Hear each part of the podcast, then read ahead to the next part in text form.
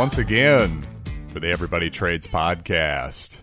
And I am in a fantastic mood. And who am I, by the way? Well, I'm John Miller, your friendly neighborhood trader, speculator, arbitrageur. Yes, all those fancy words. I'm all of those things and so much more, ladies. Oh, sorry. I'm, I'm married too. Forgot about that part. Oh, I'm feeling very silly today, obviously. Trying to be light because, frankly, I'm a little bit annoyed with a Supreme Court decision that happened last week. Yes, while everybody focused on Anthony Kennedy and the coming vacancy that was sure to be filled by one Donald J. Trump, I'm still focused on sales tax collection being flipped on its head because that's the kind of exciting life that I lead. These are the things that I worry about. So, what exactly am I blathering about here? Well, specifically, South Dakota versus Wayfair.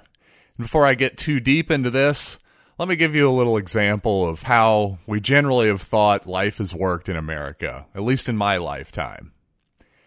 See, when you go out to the mall, you go out to a store, we're talking physical stores here. Let's forget about the internet and mail order for a second. Let's just talk about traveling into a store and buying something. Most of us have generally begun to accept the fact that we have to pay sales tax on just about everything.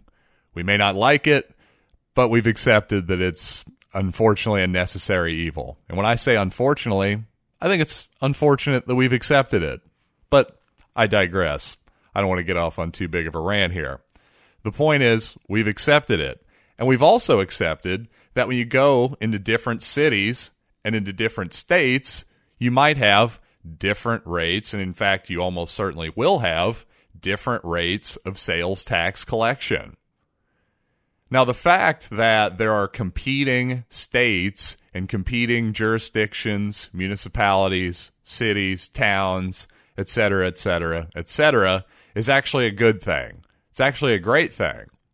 In fact, written into our Constitution is the fact that states are supposed to compete with each other and they aren't supposed to not just not supposed to, it's unconstitutional for them to lay tariffs upon each other.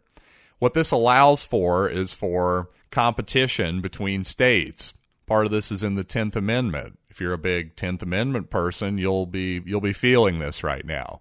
The idea that states are competing against each other sort of keeps them in check. That means you can't go with a 100% tax rate or maybe even not zero either. You know, you're going to have to have some kind of middle ground, or at least that's the theory. At least that was our founders' idea. Or, frankly, if you go to the 0%, if somebody tries a no tax state, then they'll suffer either the benefits and or consequences of that decision.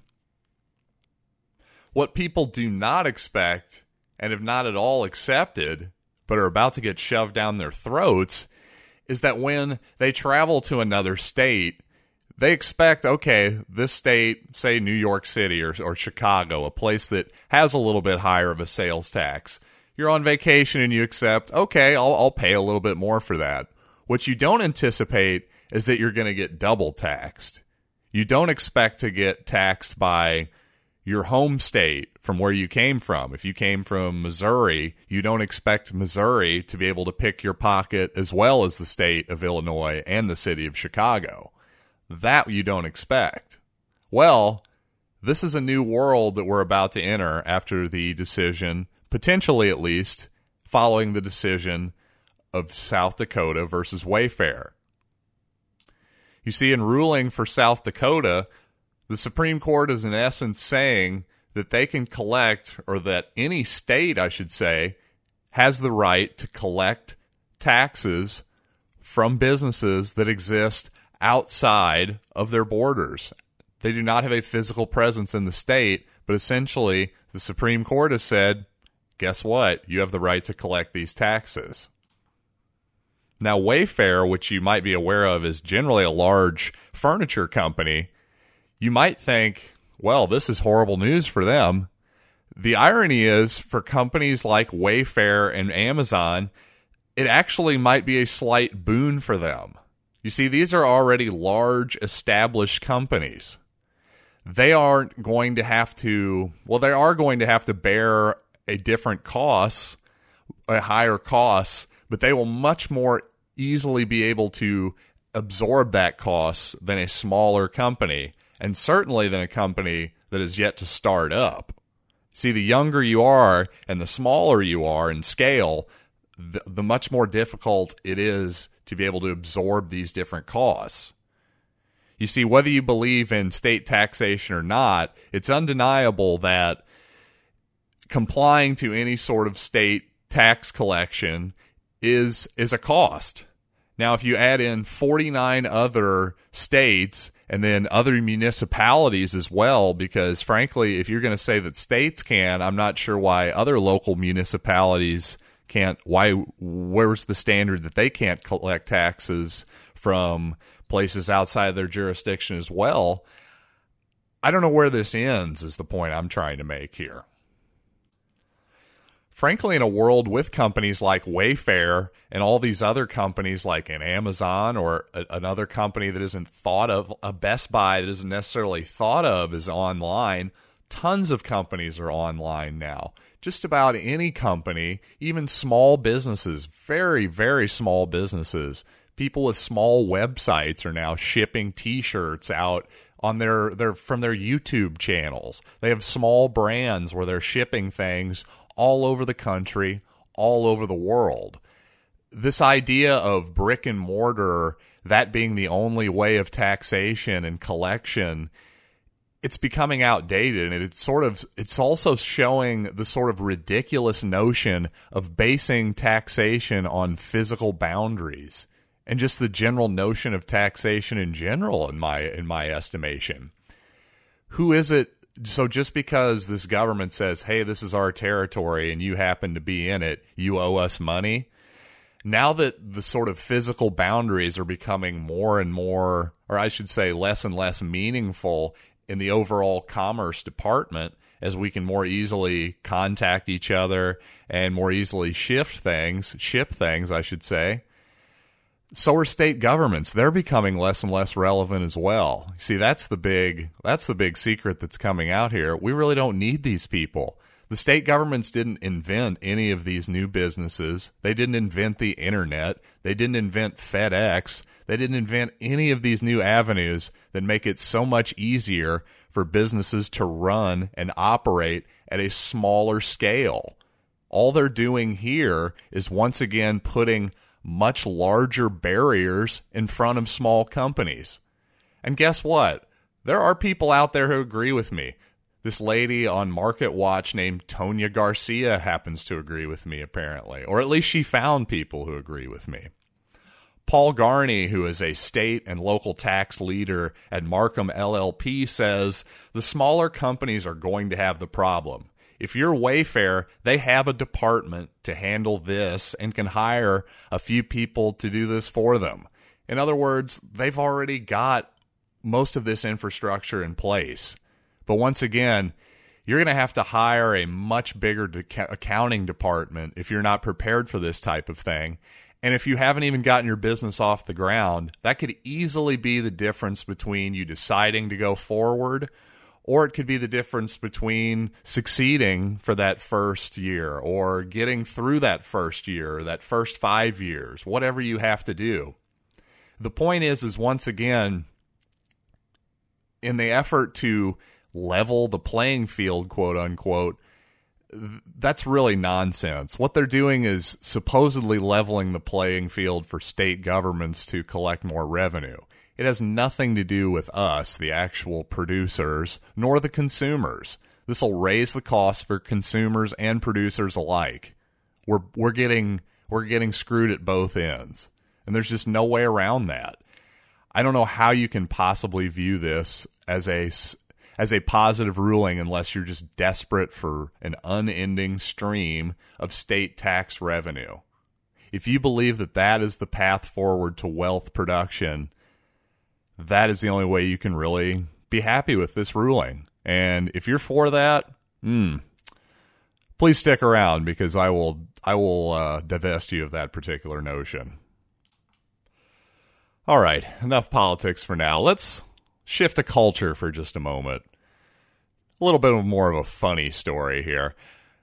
I think it's quite amusing that the Miss America pageant, as most of you are probably aware, is dumping the swimsuit competition of their particular of their of the Miss America pageant.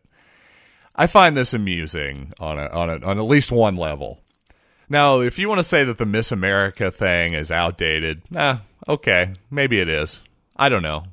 That's not really the point I'm going to make. The point I'm going to make is it just seems to me that the people who are most outraged, quote unquote, or at least most vocal about getting rid of the swimsuit competition are really worried, most worried about changing human nature. It's not so much about Miss America or the silly pageant that people sort of have progressively cared less and less about in the last few decades.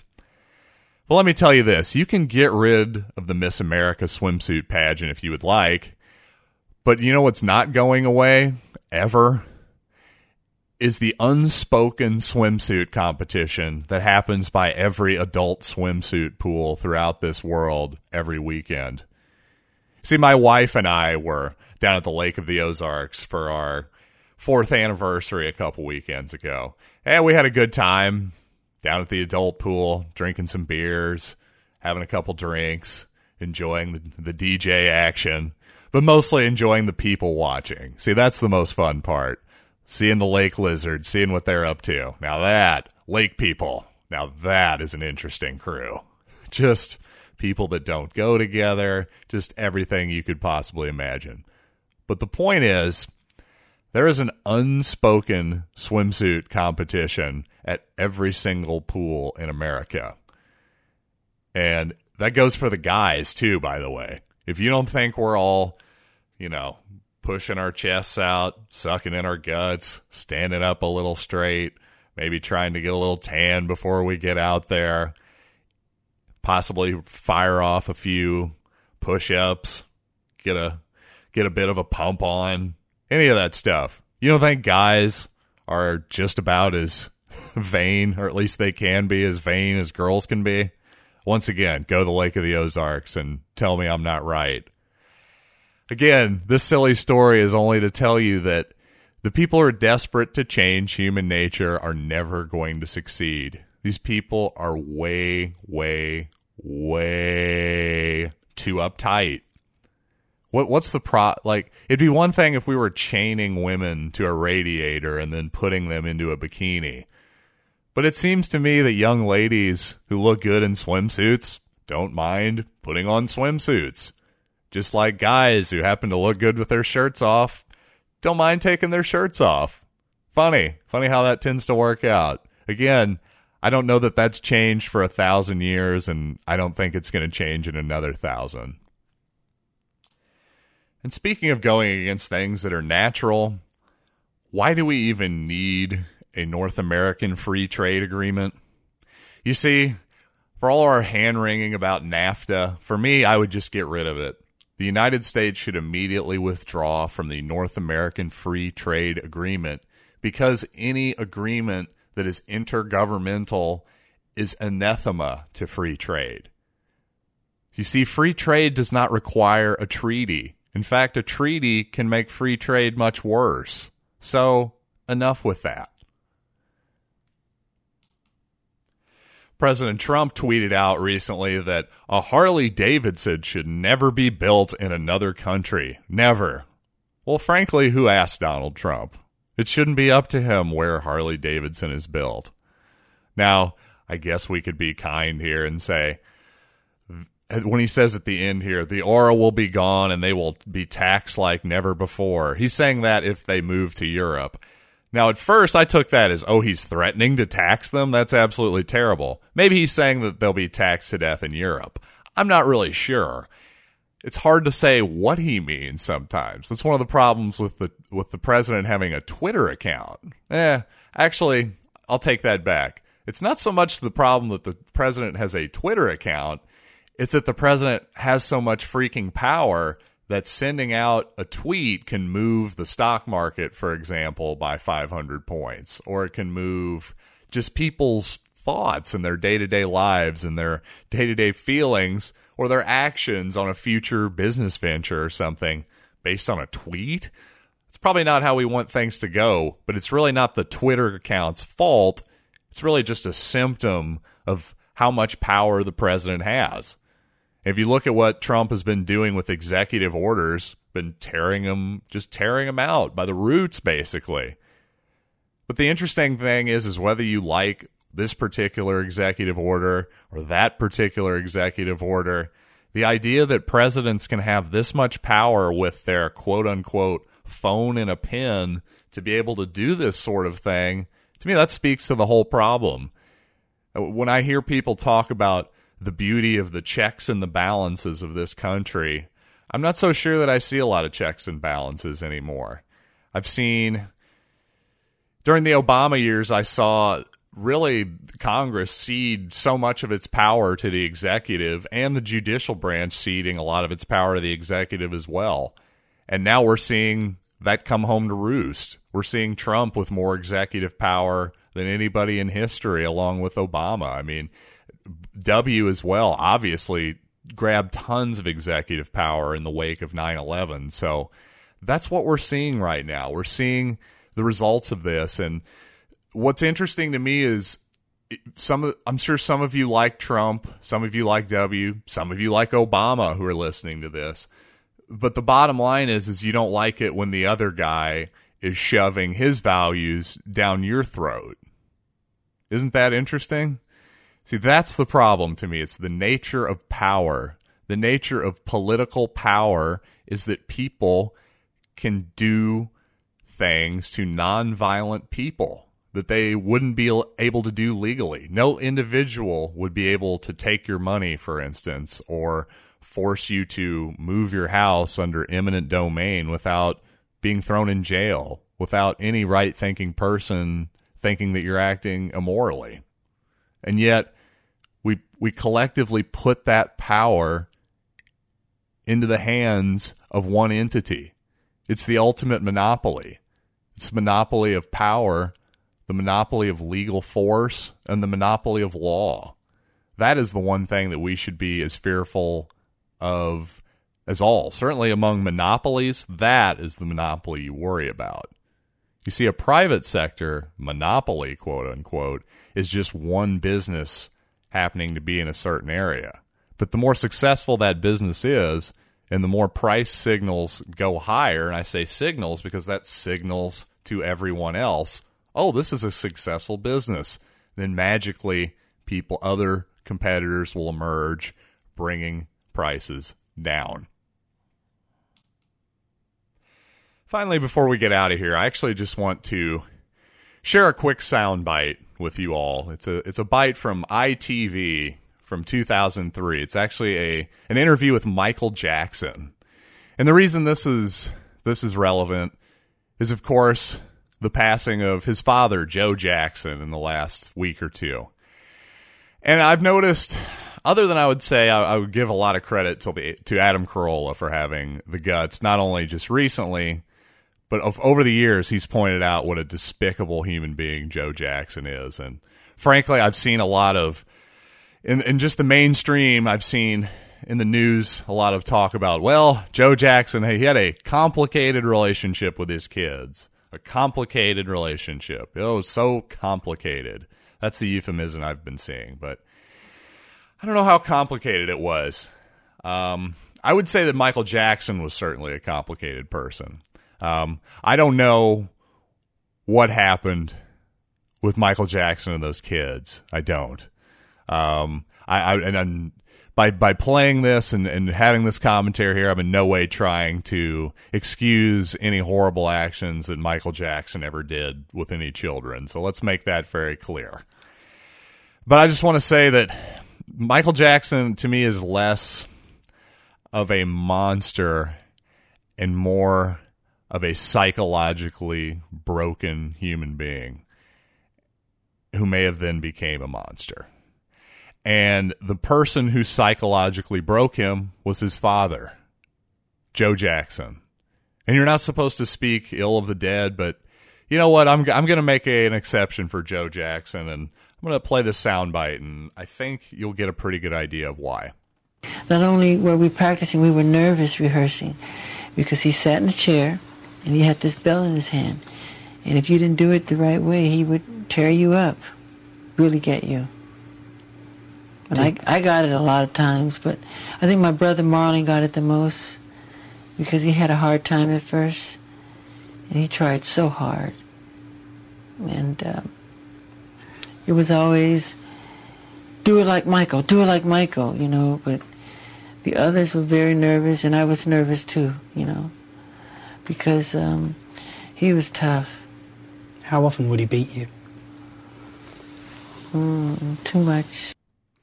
Now, just listen to his voice here. I think one reason I like to play this, I want to play this sound bite here. I'm just cutting it off right now, is because it's easy to look at Michael Jackson and think this guy's nuts. It's just it's hard to look at that guy and think he's nuts. It's hard to not just focus on his aesthetic. But since this is an audio medium, what I want you all to really do here is listen to his voice. Listen very carefully. He still talks like a child. He is still stuck, as many abuse victims are, whether it's physical or sexual abuse, they're stuck in the time in which they were abused. This is something I, have speaking of Adam Carolla. If you listen to Loveline back in the day with him and Dr. Drew, this is something that they would often hone in on is the sort of childlike voice of an adult is a is almost always a sign of of previous abuse. And I just want you to hear this man I just want you to hear the voice and really really just just hone in on that. Would he only use a belt?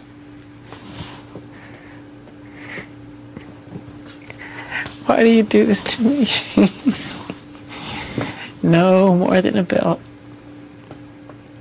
What else would he use to hit you with? Iron cords, whatever's around. Throw you up against the wall hard as he could. Um, see, it's one thing to. But you were only a child. I know. You were a baby. I know. It's one thing to discipline. And you were producing successful records. I know. He would lose his temper. I just remember hearing my mother scream, Joe, you're going to kill him. You're going to kill him. Stop it. You're going to kill him. You know, and, uh, and I was so fast, you know, he couldn't catch me half the time, but when he would catch me, oh my God, it was bad. It was really bad. So, wow, that was Joe Jackson, everybody. Quite a legacy he left behind, huh? Now, let's say, to be fair to Joe, what do you want to think the odds are that his dad beat the living crap out of him, too? Hmm. The cycle of violence, people. Not a pretty thing. Don't beat your kids. They need a safe environment. Sounds very simple. Sounds almost so simple it's kind of a stupid statement, but apparently some people need it said you shouldn't beat the crap out of your kids with a belt, with an object, with anything. Now, if they're running out into the street and they're not listening to you, then you're allowed to give them a whack on the butt. Give them a couple whacks on the butt. It's more about humiliation then. Then they, they sort of get the message. But this sort of ritualistic beating as a, as a form of discipline, see, all that does is teaches your children that violence is a way to solve problems. And obviously, Joe Jackson thought that. He thought, I don't need to reason with my children. I don't need to convince them that they like music or get them to enjoy anything that I like. Like, hey guys, isn't it fun that we're all together as a family and playing together? No, I'm going to create an environment of absolute terror. That's an interesting psychological thing that humans do, isn't it? Not just on a small level, but on a global level as well. The idea of terror. Hmm. And not just from terrorists per se. Really just think about that for a minute. Hmm. You know, I like to be a little lighter on this show, but that's a pretty heavy note to go out on, but we're going to leave it there because I want I want everybody to think about the idea of human beings and how we terrorize each other or use intimidation to get what we want. Hmm. Let's think about that. All right. Fun, fun note to go out on. We'll, we'll keep it more fun next time, I promise. On next time, the Everybody Trades podcast. And hey, happy Independence Day. Eat a hot dog,